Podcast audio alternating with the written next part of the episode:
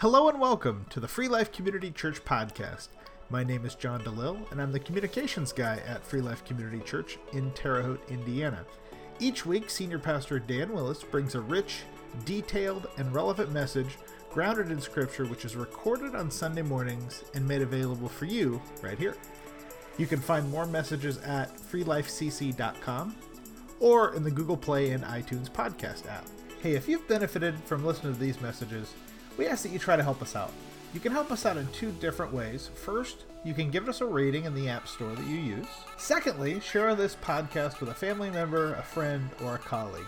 This really does help us to get these messages into the hands of the people who can really benefit from them. All right, without further ado, here's Senior Pastor Dan Willis. This is, this is a strange message. Uh, uh, Julie asked me uh, many moons ago, Julie, do you remember? Where are you? Would you ever do a series on Jude? and I said, no. and, uh, or I didn't think so, or maybe, or I, don't, I don't know why I told you. But, um, you know, I developed this, uh, this sermon series um, several months ago and over the course of several uh, weeks. But uh, I, I, think it's a, an interesting uh, group, group of messages. And so it's a mini series, I guess you would say, because Jude isn't that long. Uh, and so today we're going to look at the first two chapters of Jude, or first two verses of Jude, because only one chapter, and it's called Contending for the Faith or Defending the Faith. Either way, uh, contending is better because that's what the Greek word really means. I, I originally named it, as John called my attention to this morning, defending the faith, because that's what it is, but contending means more. Contending means not only defending it, but then, then becoming offensive with it. Okay? So you're, you're not only defending it, but you're fighting for it. Does that make sense? Yeah. So we don't want to be completely defensive over the faith because that won't go anywhere, but, but contending for it, fighting for it, now that, that means something.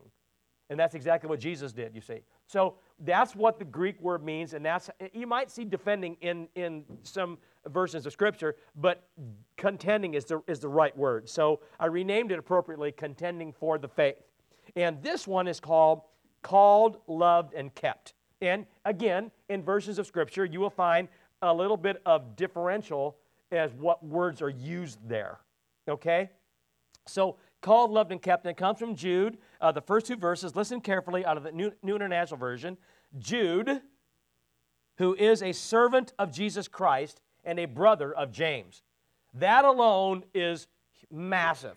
It's huge. And I'm going to explain a little bit of, of that to you in a few minutes. But understand, he's saying he's first a servant of Jesus Christ, and secondly, a brother of James. He's a younger brother of James, who I would say is the younger brother of Jesus, too. Both of them were. You understand? Family members. Okay? So he's first a servant of Jesus Christ. He doesn't consider himself his brother, uh, even though he is. He's a servant first, and then he's a brother of James, who he's giving what to? Obviously, he's giving uh, respect to, because James is older than he is, and Jesus placed James over him in the church. You see that? So he's a servant of Jesus Christ and a brother of James. And then he says this I'm writing to those who have been called, who are loved by God the Father, and who are kept in that love by Jesus Christ, who is the Savior of the world. He says to this Mercy, peace, and love be yours, and not only that, but in abundance. That's what I have for you today. That's all we're doing right there. And you're like, you're seriously going to have a message on that? Yep.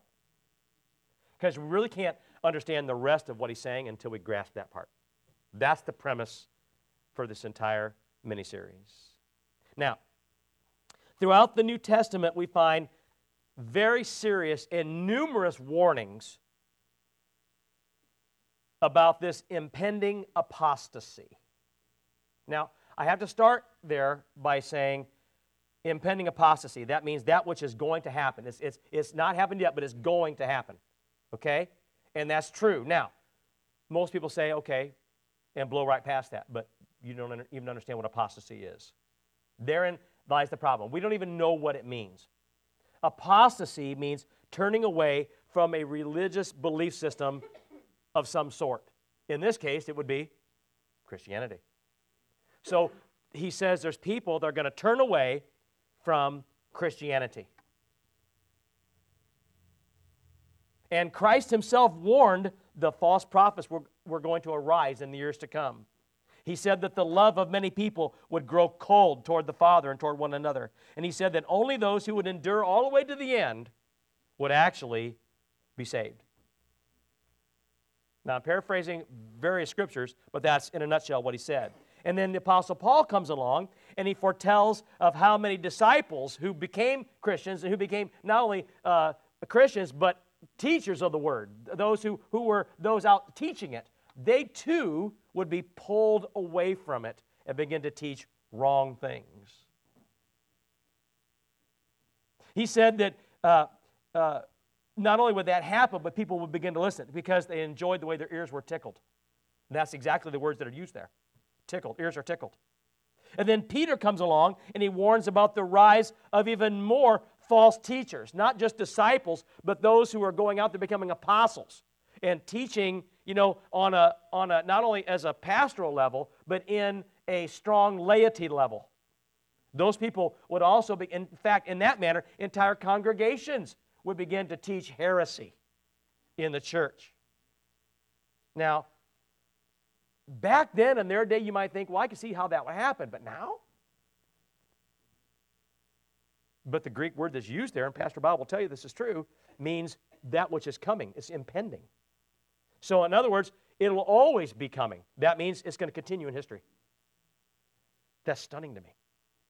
You would think that by now we would throw that out. It could never happen with all the technology we have and, and, understanding that we have and, and the strength of the church and numbers that we have, and especially in a nation as in America where you have freedom of it, of it, where the government can't involve itself in it, even though it sometimes does, that it wouldn't happen. And yet, friends, it has and is, which is interesting to me. And doesn't Jude put it on the line here? And isn't, isn't he? It's like almost like, how would you know that? Well, he wouldn't have unless somebody told him. And who was it? Clearly, the Holy Spirit. That's the killer for me. And if you go down through this, uh, he will find out next week. He starts out in the second or in the third verse by saying, you know, I meant to write a letter telling you how great you were and how glorious Christ is and how wonderful the faith is. He says, but uh, I had to change my tune a little bit and do something different. And he says, now I have to tell you this. That means the Holy Spirit changed his mind. That's, that's huge, okay? And as we look at that, we find out that the, uh, the danger that we find by the time the epistles of John and Jude were written, that it's no longer impending, that it's actually there, it's starting to, it's happened. And that's, that's why it becomes uh, uh, present tense for him. Uh, Antichrist were present, false prophets were in the world, and so the Holy Spirit impressed upon Jude to change his original epistle into this, this uh, dangerous thing that was about to happen, the apostasy. And if it was already present in the first century, will we be so silly to think it wouldn't be present in the 21st century? First century, 21st century. We are 20 centuries beyond when this happened. I wonder if that's significant. From the first century now to the 21st century, that we would be celebrating this epistle in that manner. And I thought, maybe God's return is a lot closer than we thought. Okay? And the, if the millennium has something to do with it, and clearly in Daniel and Revelation it does, well, 20 years could be a millennium if, if you stretch it out with 20. You understand what I'm saying? That's, that's massive. Okay? So I, as I begin to think about that, wow, man, that's 20 centuries. That's, ooh, yikes. So, having said that, we're going to have to pay close attention to these writers to know how to deal with it. And for that reason alone, to me, the Epistle Jude is especially relevant. And that's a word that's practiced so heavily and, and so, is used so much today relevancy. Everybody wants to be relevant. Everything we hear ought to be to whom?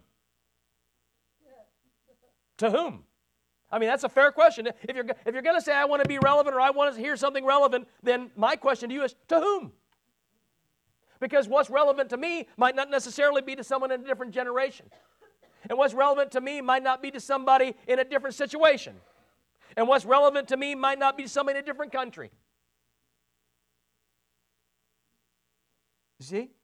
Relevancy is meaningless if we, if we don't understand what it means. And so, as I began to look at Jude, I thought, okay, the reason this is relevant is because it's relevant to what? Everyone. It doesn't matter what you think. It doesn't matter what your generation is. It doesn't matter what your race or creed is. It doesn't matter where you live. It doesn't matter what your belief system is or has been. It doesn't matter what your financial status is. It doesn't matter anything in life, even in your age. It means nothing.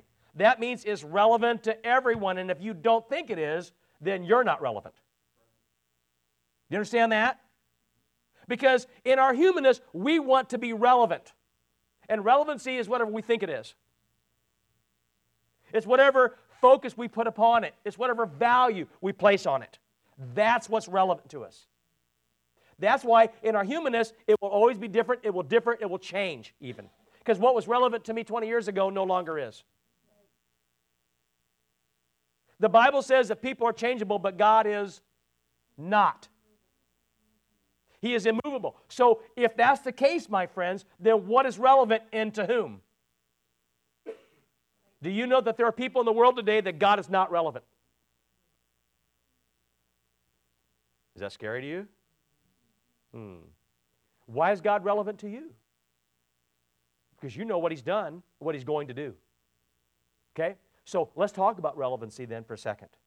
If Jude is saying this is relevant, we better listen. Okay? Why? Because with the truth in mind, we're going to begin this series of expository sermons based upon its contents. In verses 1 and 2, he begins his letter in a typical fashion. He identifies himself again as the brother Jesus and yet the brother James. And we know from other verses that this indeed is, uh, you know, Jesus is the older brother, then James is the firstborn between Mary and Joseph, and then Jude is down the line. He's not even second, he's down the line. It doesn't matter. Uh, I can give you a lesson on who the brothers are, Joseph and, you know, Anyway, his real name is actually Judas, but he doesn't want to be called that because obviously Judas Iscariot, you know, that would, right? Uh, and so he just called himself Jude. Now I'll, I'll talk about that a little bit later in here too. But either way, and so he's modest, clearly. Uh, he could have called himself the brother Jesus in this epistle, but he doesn't.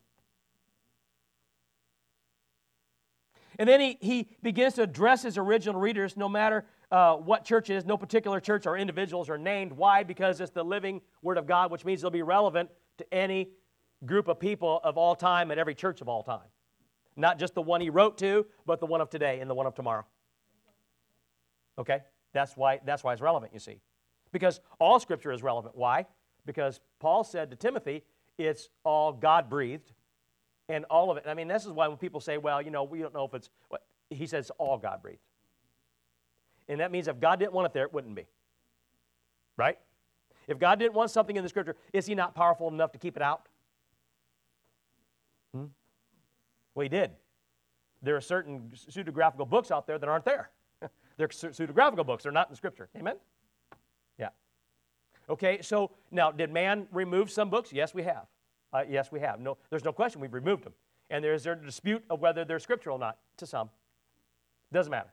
The fact of the matter is, what we need to have, we have. And this is what we have to grasp, okay? Not going to get into a discussion about that.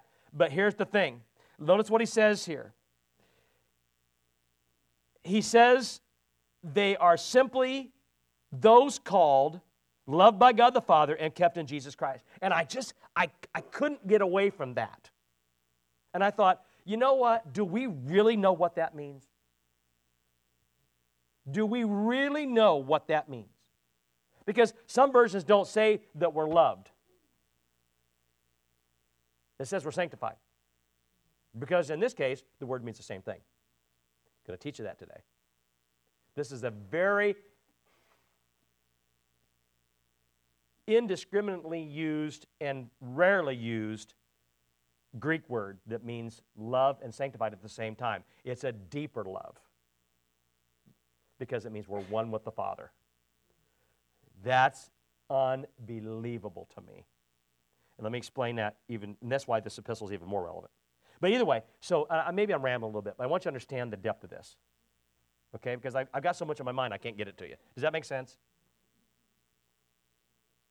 So it doesn't matter who they are, of what time, we're called, loved, and kept in Christ Jesus. For this reason, this epistle has been categorized as Catholic, small c, universal, to all people of all faiths. It means it's in every Bible, and we all ought to take it the same because there's nothing in here really that would be denominationally or theologically separated.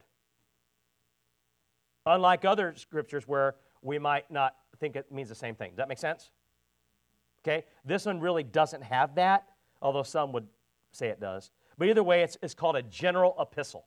And a general epistle, as Pastor Bob will tell you, and any other person who's gone to school, James, 1st and 2nd Peter, 1st John, these are called general epistles.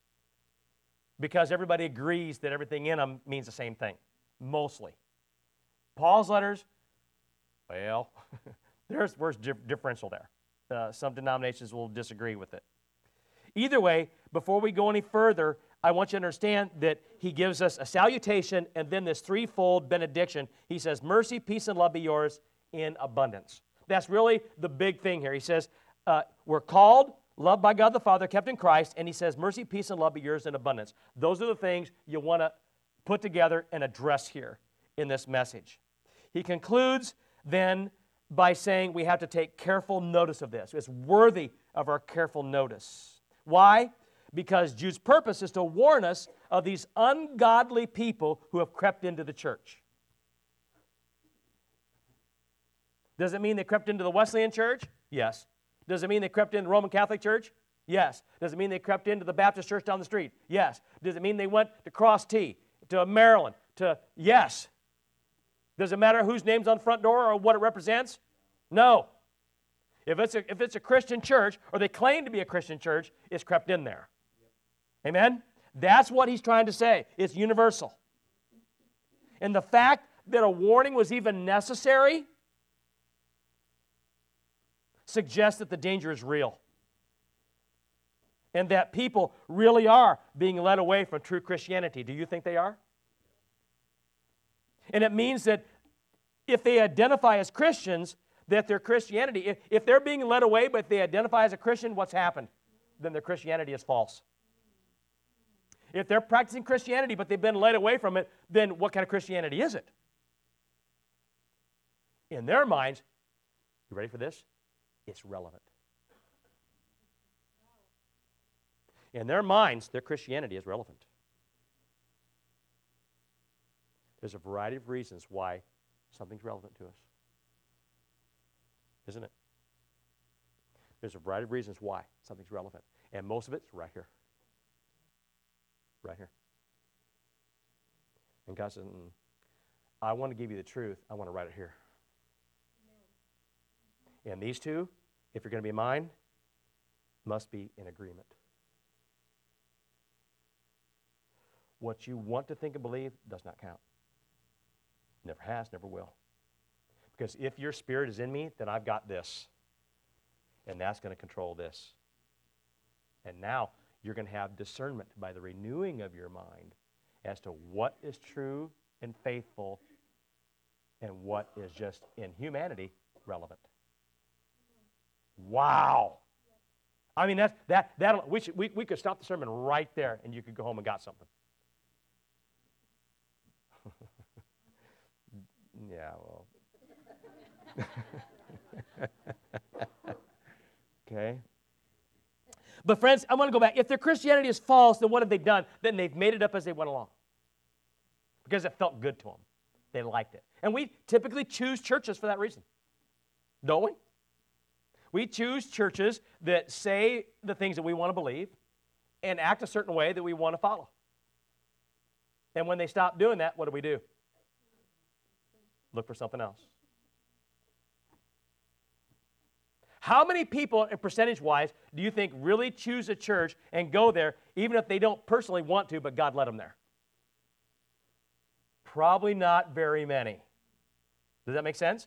Because again, you're certain that God will send you where you really want to go. Amen? And yet, Jude uses terms in his address that some would say teaches the impossibility of an apostasy when he uses things like kept in Christ. It is to that end, then, that I want to focus on what apostasy is so that we understand it, and then focus on the concepts of the three word that Jude uses called, loved, and kept. Because if this is a general epistle, like we all say that it is, then it doesn't matter what your theological belief system is, it's, it's, it, should be, it should fit. And if they don't, then we're the problem, not the word. Okay? Now, first of all, Christians are called. And I have to tell you that we're only Christians because of Jesus Christ. There's no other reason that you're a Christian. Does that make sense? You, there, would, there would be no need for a Christian if there was no Christ. In fact, there wouldn't be anything called Christian if there was no Christ. And Paul says that many are called, and it's a holy calling in 2 Timothy 1 9, and yet Jesus taught that few are chosen. Many are called, but few are chosen. Many are called, few are chosen. Jesus said that all are called, really. We, we translate it many, but it means all. All are chosen, but only a few, or many are called, but only a few are chosen. Why?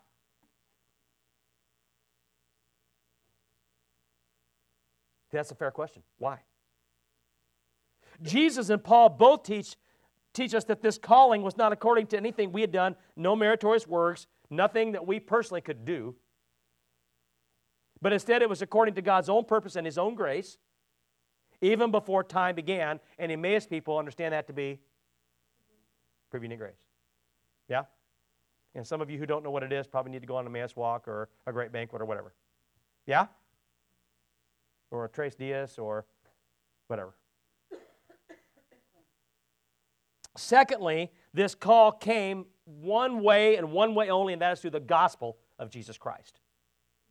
We're called because of Christ, we're Christians because of Christ, and we only got this calling through the gospel of Christ. Either you believe in it or you don't. Because those who walk with Christ got the calling directly from Him. We did not. We received it by the word that was left behind for us. Yeah? His, his gospel. I believed in Jesus Christ based on what I read and the power of the Spirit in me that made me believe with my discernment that it was not only relevant, it was real. Yeah? Because relevancy changes, but realness doesn't. Make sense? Okay? You see, we became God's chosen and called through the means of the gospel. Second Thessalonians, Paul says, But we ought to always thank God for you, brothers and sisters, loved by the Lord, because God chose you as firstfruits to be saved through the sanctifying work of the Spirit and through belief in the truth. And there it is. The truth is what? The gospel of Jesus Christ. Okay? He called you to this through our gospel that you might share in the glory of our Lord Jesus Christ, which means eternity. Okay? By having the gospel preached to all creation, the call is made available to whom?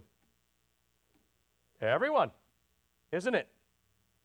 Jesus himself said this was true in Mark 16. Now, Calvinists are going to tell you this isn't true. They're going to tell you that, that God determined only certain people. They can believe that all they want. I don't, there's nothing in Scripture that, I, that shows me that that's true in consistency. You can't do it. And I'm not going to get into uh, Wesleyan versus Baptist fight here today. But what I'm going to say to you is I read this, it says all are called, but few are chosen. That's the difference. Okay? Then he says, he's consistent because he desired all to be saved and come to the knowledge of the truth. 1 Timothy 2. He desired all to be saved and come to an understanding of the truth. Do you think that God wants every, every person ever created to come, to come to an understanding of the truth? Because I do. All right? And then we find out that to, in order for that to take place and happen, what did Jesus do? He sacrificed himself. Sacrificed himself to be the ransom for who? All. 1 Timothy 2, 5 to 6. He desired that none perish, but come to repentance. 1 Peter 2, or 2 Peter 3, 9. That all would feel the call, all would accept the call, and all would have salvation in eternity. Yeah? That's what this means. So, our responsible responsibility is to do one thing, and that's to make our calling and our salvation eternal. In other words, God said, I'm going to meet you where you are. But only you can jump on the boat or get on the Happy Day Express or whatever it is you want to call it. My, I, I was on the Happy Day Express. Who was on that? As a kid in Bible school. Come on. Raise your hand if you were on the Happy Day Express. Nobody here is on the Happy Day Express.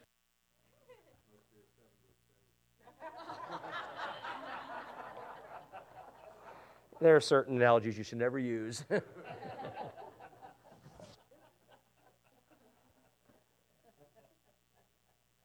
I'm going to a mansion on the Happy Day Express. The Lord calls out for heaven. Yeah, we all say we all answer yes. Yeah. Jerry's the only one besides me that was in that. Okay. Anyway, whatever whatever you're on, okay? You call anything you want. okay. I just lost I lost my where am I at here? Okay. I was in the zone so good too. Okay, listen. Everybody's called. Every one of us. Okay? But it's our responsibility to stay there. I'm going to meet you. I'm going to make it available to you and you can get on, but when but don't ever get off. Cuz no one's going to force you off. If you're off, you got off. On your own. You decided. And friends, to stay in your calling and remain in your salvation eternally requires diligence. Trust me, it does. I know so.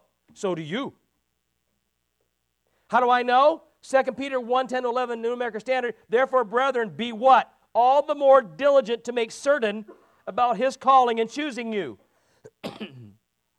For as long as you practice these things, you will never stumble. For in this way, the entrance into the eternal kingdom of our Lord and Savior Jesus Christ will be abundantly supplied to you.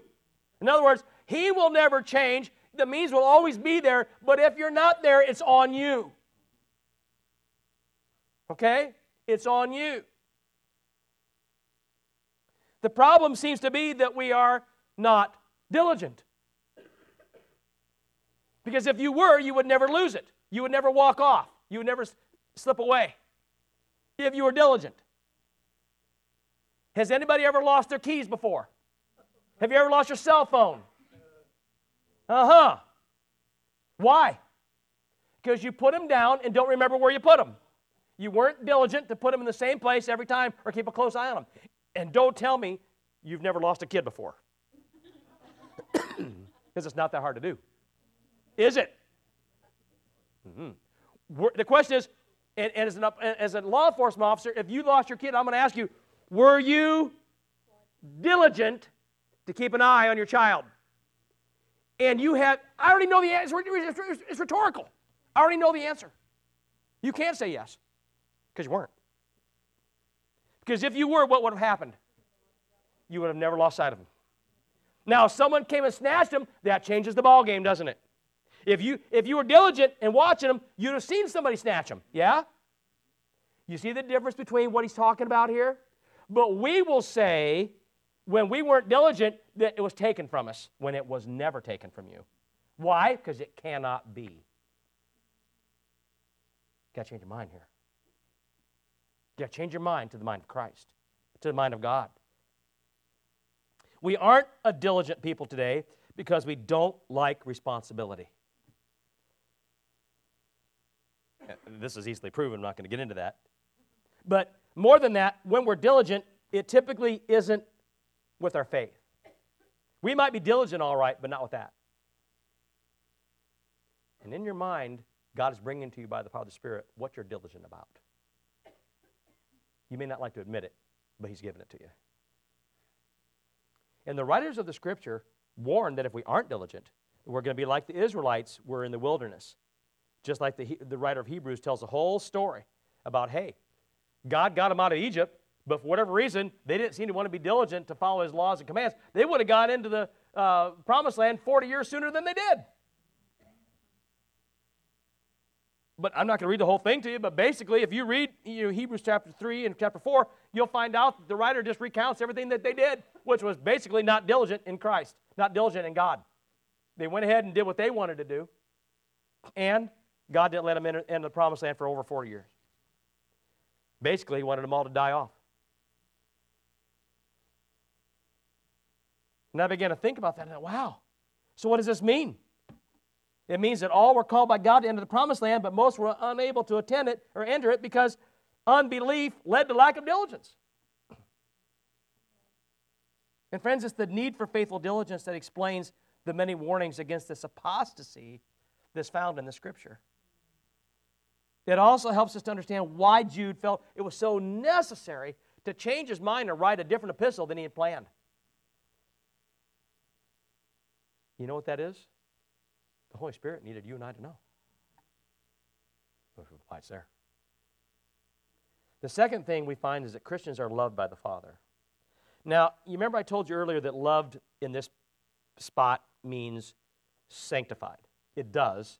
I'm not going to get into that, but, but the Greek word that's translated loved is hagiazo. Hagiazo. It's H A G I A Z O.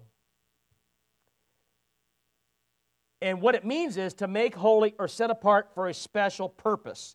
Therefore, if you really want to look at it, God has set those apart who have been called, and it's obvious that He loved us, but why did He sanctify us?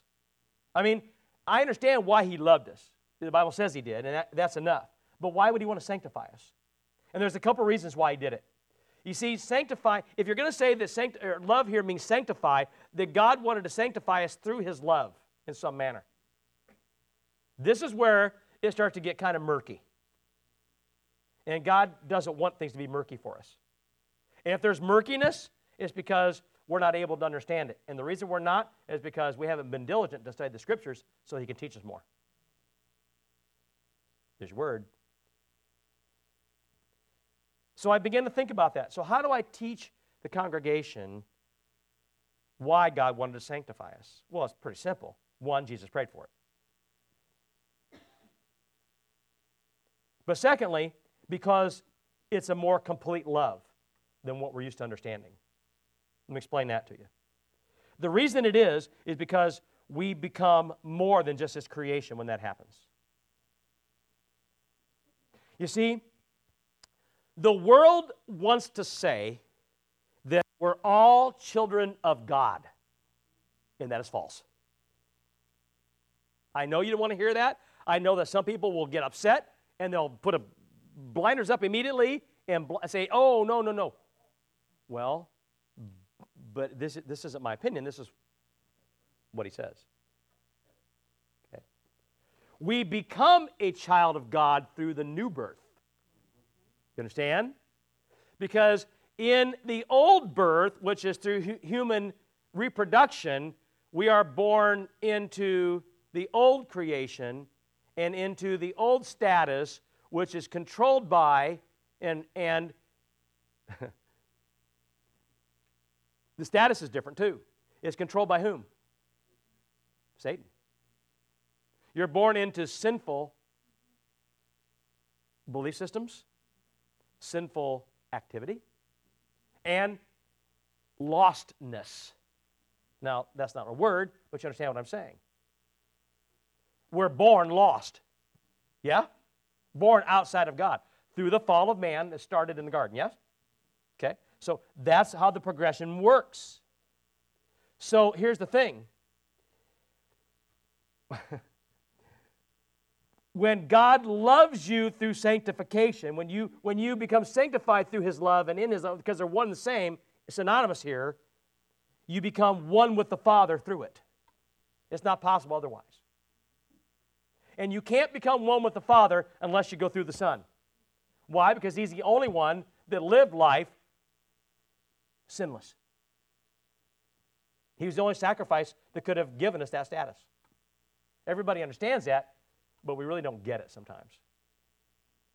Okay, let, let me go a different direction. How do I say it? Well, there's a process of what we find, what we call sanctifying love. Okay? I'm trying to give you a lesson in Wesleyan theology and at the same time help you understand why it's biblical and why what it means in the love of God. First of all, it has to be the work of the Holy Spirit. Do you understand that? It's got to be a work of the Holy Spirit because we're sanctified what? In the Spirit. Okay? According to Romans 15, 16, this is true. And then we're sanctified by the Spirit of God. We're sanctified in the Spirit and by the Spirit. In and by. Those are huge. Why? Because Paul says so 1 Corinthians 6.11. But the Bible has more to say than that. In fact, it says we are sanctified by the Spirit in 2 Thessalonians. And then he talks about the sanctifying work of the Spirit that is in us, which means he's living in us as a sanctified being. And he won't live there unless you are. But I thought sanctified was down the road. It is. But it's also at the beginning. You understand? The Father always gave the Son what he asked for. I can find no place where he didn't. Anybody ever thought about that? The Father always gave the Son what he asked for. Why? Because the Son was the only one worthy of such an honor. Now, he offered it other people sometimes, right? He told Solomon, I'll give you whatever you want. Yeah? He told David, whatever you ask for, I'll do it. And he told us through Jesus, whatever you shall ask for, I shall do it. Yeah? But he started with the Son. Why was the Son worthy? Because he completely honored the Father in his humanness and was without sin. So when Jesus prayed for it, the Father granted it. By that manner, it is also, therefore, not just the work of the Spirit, but the work of God. Isn't it? He says, Sanctify them by your truth, for your word is, and you don't know. Sanctify them through your word, for your word is truth. Isn't it? For your word is truth. John 17, 17. And he says that he might sanctify by the word, Ephesians 5, 26. Since the word of God is said to be the sword of the Spirit, the word is evidently the instrument that, that is used by the Spirit to help bring about our sanctification. Well, of course it is. Of course it is. Then why aren't we all sanctified then? because we refused to get to the point where it does it. We want to fight with our own ideals, our own relevance, versus the sword of the Spirit that's in the truth. And that's why there's all these different flavors of Christianity out there. And if everybody would just get on the same page, so to speak, or pages, perhaps we will be of one mind and spirit, as Jesus prayed for us to be.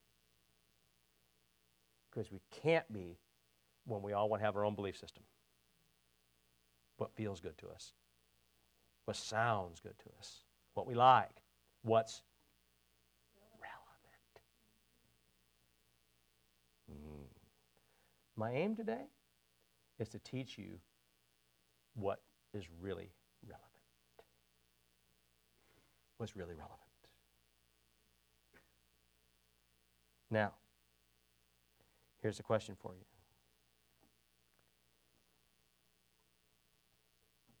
Where would we be without the Word of God? Where would any of us be without the Word of God? Isn't, have, you, have, you, have you considered that? Where would you be without the Word of God? See, I, I can't stop with that question. Do you ever get the idea that maybe some Christians aren't really living up to their Christian potential by the Word of God? You, you, you ever wonder or, or think that maybe some Christians aren't really living by the Word of God at all? That maybe their opinions and beliefs don't exactly line up with it? Anybody ever thought that? Nobody does, huh? Then you're not in the world. Either that or you're not in the Word. Because if you're in the Word and living in today's society, then you know that there are people out there who say they're Christian that doesn't line up with this at all. And some of them, so so. Kind of depends on what mood you're in that day. Well, if this is true, then are they sanctified? No. Because the Bible says they aren't. Now, let, let me look at it a different way. Let's look at the process of sancti- or the progress of sanctification. Some people understand sanctification as an all at once or in a two stage kind of thing, such as Wesley's view and the concept of entire sanctification. Basically, if you're sanctified all at once, it means that you've arrived, as soon as you get saved, you've arrived at this perfect understanding of what God is, and you live accordingly. Nobody does that. Do they? You want to, you think you can, but you don't. Why? Because it's a process. And, and you know, when you got saved, didn't you have to kind of let God kind of percolate in there a little bit? It kind of, it, it's, it's not, you know, it, it's not the microwave nuke thing that happens, it's the, it's the crock pot thing that works.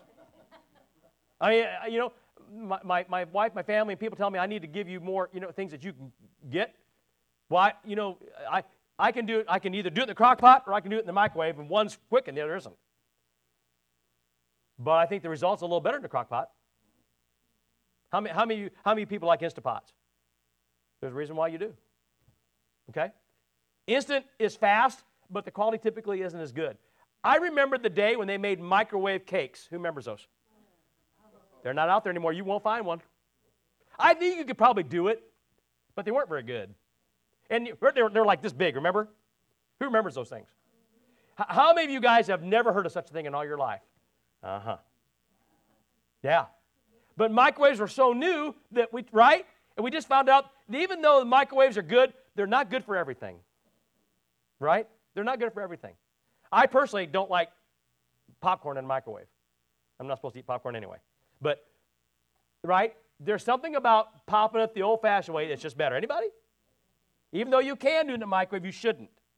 Uh, I've, I've done, you know, I'm just, I'm just using that as one analogy. There's a lot of reasons for this, but you have to understand that there's got to be this, this crock pot, this percolation that's got to take place within you because the slower it works, and, and Billy will tell you that the key to smoking is what? Low and slow, baby. Low and slow. It gives you great results. We could nuke it, couldn't we, Bill? But what would it be like? Leather. So you understand that there's this, this process that takes place in our Christianity where God continues to move and work upon us. We get deeper and stronger. We call this progressive sanctification. And then we get to the second place where Wesley said something happens within you. That you've, you've, you've learned so much that all of a sudden something like the light comes on your head. You're like, oh, gosh, you know, I got to quit sinning. And you know what? I want to. I want to. I, I, I, want to. I, I don't want to do that. And how, how, Sue, where's Sue? Sue in here? Sue says this I don't want to be that way. Right? Friends, I don't want, I, I don't want to be that way. I don't want to be what was. I want to be what is. Yeah? It, it, it, we all, don't we all want that? We, we know what the old was, we want the new. We're, we're, we're delighted with the new that God has wrought within us. This is what he's talking about. And then Wesley said there's a definite second work of grace where we no longer have any desire for sinful things, and we all know it. We know we don't. Doesn't mean we won't sin. It just means that we don't have desire for it. We fall, sure. We shouldn't, but we sometimes do. And aren't you glad for God's grace? That's when grace is relevant. That's when grace is good. Because you realize you messed up and you're grateful that God forgives you. Yeah? But we still haven't arrived. Why? Because Wesley said that the Bible is clear we need to continue to be sanctified in Christ all the time. Which is exactly what Jude was talking about when he said we're kept in Christ. We're kept there. So let's take a, a closer look at what's involved in that. Kept actually means preserved. And it comes from the Greek word tereo. Tereo. T E R E O. which means to guard from loss or injury. And it also is used to describe that which is closely watched or guarded. Now, I began to think about that some because there's closely watched and guarded two ways. One of us negative and one of us positive. Okay? God wants to closely watch and guard you and I from evility that's out there. Yeah? But he also closely watches and guards those evil people that are destined for judgment, as well as the angels that fell from God's grace. He's, both of those are used in Scripture that they're closely watched and guarded for the day of judgment is upon them. How many of you knew that? Marianne did. Jimmy did. God talks about that. So it's two, it's, it's two ways. He guards us from the ability that caused them to fall because Satan caused them all to fall, didn't he? And he the one that did it? And when we fall, who causes it? Well, he does.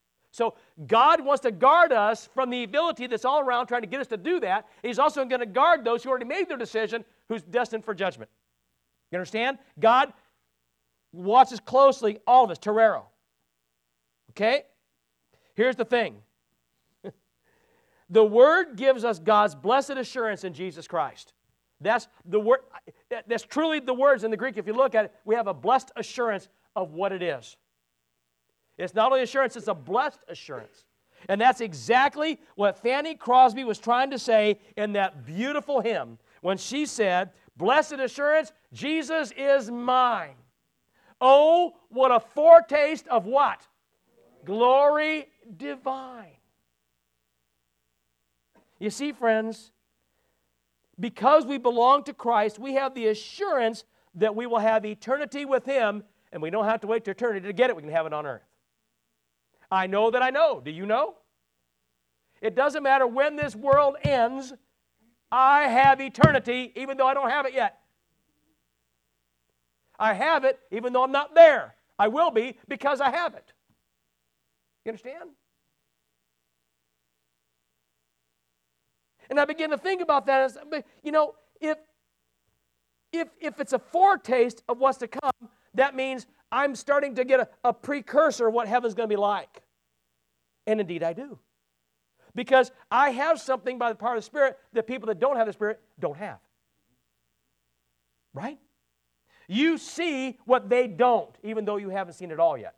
Does that make sense? It's a foretaste. Now, how does that work since the devil's so powerful and the world is increasingly evil? You see, we are, we are being, never mind about the angels, the fallen angels, and the evil people. That's for God to deal with. He just said they're closely guarded.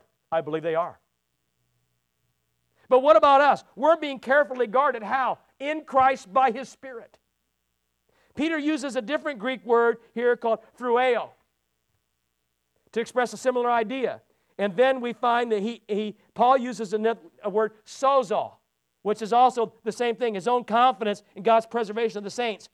But either way, it makes no difference because it means the same thing. Different Greek words all point to the same thing that we can't do it on our own.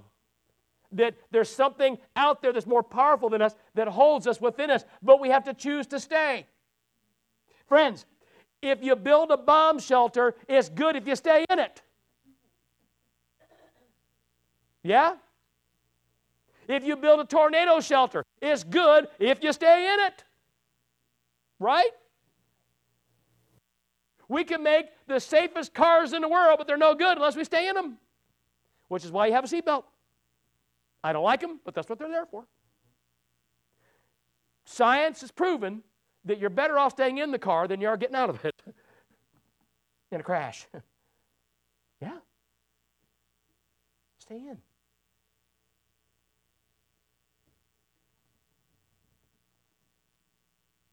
Why is Jude telling us this? Because Jesus knows that we have this, this idea of, or this desire to get off sometimes or get out. Just like we go outside without coats when we should wear them. Just like the doctor says, Here, you're sick, here, take this medication. Nah, I don't think so. Right? We don't prevent things that could be prevented. Now, I'm not trying to tell you to be anal here because some people are too far with that stuff. But the fact of the matter is, when it comes to your salvation and preservation of the saints, I, see, people say, What, you're Wesleyan? You believe preservation of the saints? I do. I believe in preservation of the saints because I believe it's conditional upon my heart. I believe I'm saved forever and it can never be taken from me, but I can sure give it up if I want to.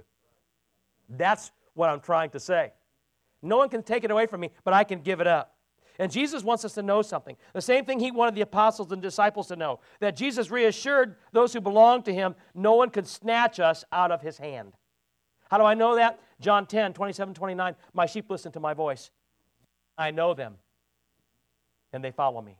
I give them eternal life, and they shall never perish, and no one will snatch them out of my hand. And then he prays, and he says, My Father, who has given them to me, is greater than all. He's praying to God when he says this. Isn't this beautiful? And he says this No one can snatch them out of my Father's hand. The question is, are we a sheep? That's, that's the question, see? That's the eternal question, and only God can answer it. But here's a second question Does this mean that it's impossible to fall away? Well, again, we're going back to this. I'm not trying to be slamming Calvinism. But here's the question Do we have no responsibility to remain preserved in Christ or kept in Christ? The Bible says we do. The Bible says God's given it to you, but you're, it's your responsibility to stay. Why? Because He's not going to force you. He didn't force you to accept it, He's not going to force you to keep it either. Won't force you to accept it, and He can't force you to keep it. How could He? If He does, what do you not have? Yeah, then you don't have free will. The Bible says we have a personal responsibility to remain in Christ. And friends, here's my question to you How diligently are you remaining in Christ? How diligently are you working to make your calling and election sure? That's a different version of what I read today. How diligently are you working every day to remain in the knowledge of the truth by the renewing of your mind? Where your heart and your mind are synonymous with the Spirit of God that lives within you. Because if you're not, they're not in agreement. And they can't be. It's impossible. Jude says that the word for preserved is the same thing as what Paul's talking about. Keep yourselves in God's love. This indicates that we have to coordinate with or cooperate with God and puts responsibility to stay there directly on us. And, and Peter indicated they are kept by the power of God through their own faith. 1 Peter 1:15. We're kept there by our own faith. Just like the woman was healed by her own faith, Jesus said, Your faith has healed you. I didn't do it. Your faith did it. Your faith in me did it. Your faith in Him keeps you preserved or kept in Him as well. In other words, God provides the power to keep us safe, but we're going to have to provide the faith to stay and believe. Jesus' teaching on security is for those who are believers, not for unbelievers. It's for believers. What he means is no one can snatch us away from God against our will, not even Satan. He's going to try. But what he's really trying to do is convince you to leave. You understand that? So here's the question What if believers all of a sudden become unbelievers? Then what? Well, it's happened. Hasn't it happened? Does the promise still apply if the conditions have changed? What if we choose to leave or jump out of God's protective hand? What happens then? And rather than give you my opinion about it or quote the opinions of others, let's do what we always ought to do. Let's go back to the scripture. Fair enough? That believers can actually become unbelievers and thereby be in danger of losing salvation is clearly taught in Hebrews 3 and Hebrews 4. Therefore, we are preserved in Jesus Christ, but remaining preserved involves personal responsibility. In fact, the Bible states that it requires that we keep ourselves in the love of God. That's what it says. Keep yourselves in the love of God or kept in preservation of the Spirit. Clearly, this also proves that although God loves his human creation, we truly aren't children of God unless we are saved and stay within that love and it's clearly different than the loved creation. God might love his creation, but those who are sanctified in love are very different than those who aren't. There's a difference between the saved and the unsaved, isn't there? How do we know that? Jesus said there will be sheep and there will be goats. And he said, My sheep know me. They hear my voice. Whose voice are the goats hearing? The great counterfeiter. Amen? So, as our worship team comes, friends, we who are in Christ are indeed richly blessed. We have been called by the gospel of Christ, to which we all responded when we obeyed the conditions of the gospel faith, repentance, confession, baptism, yeah. We've been sanctified or set apart for a holy purpose in God the Father as He works upon us through His Holy Spirit in conjunction with His holy word. And on the basis of our own faith, we are preserved or kept in Jesus Christ all the way to eternal life. But, friends, the forces of Satan are at work. Notice I said forces, plural. He's not alone in this, he got some friends with him. Doesn't he? And my guess is if you're a Christian, you've done some business with them. They seek to undermine our faith in Jesus Christ, our faith in the system, our faith in God, our faith in the word of truth. They seek to harden our hearts toward God and one another and to develop an evil heart of unbelief sometimes. And that unbelief, we won't admit it, but we'll start to compromise and change the Word of God into what it isn't. That's unbelief. They seek to make us spiritually lazy and not maintain this diligence necessary to keep ourselves completely in the love of God. Jesus said, blameless. And yet, isn't God amazing? God, in His grace, has preserved His word to give us ample warning. And shall we not heed the, word, the warnings found throughout His word, such as those found in the Epistle of Jude? And as we speak of giving heed to this, here's my question to you today, and one only. Have you given the heed, or given heed to the call of the gospel of Jesus Christ? And have you decided, because of that, to remain preserved by the power of the Spirit that's within you? It's up to you. He's given you the way. All you have to do is accept it, just like you did salvation. And say today, I want to remain in you. I want to fulfill the prayer that my Savior gave. Father, sanctify them in me as I am sanctified in you, and therefore preserve them in you. you. Your decision today. You've already been saved. And if you haven't, well, we got some business to do, yeah? But if you have been saved, friends, are you entirely sanctified? You can pray for that right now. You can pray to be entirely sanctified right now. Maybe you've been on this journey of progressive sanctification, but you never got entirely sanctified and you want it. Ask God for it. Ask God to give you this desire for a deeper faith in Him. And if you're entirely sanctified, but you don't feel like you're feeling what's been going on is right in your life, asking for protection. And if you've been failing somewhere, aren't you in the right place to ask for help there too? Friends, this is a can do message, not you were bad. God doesn't care about that.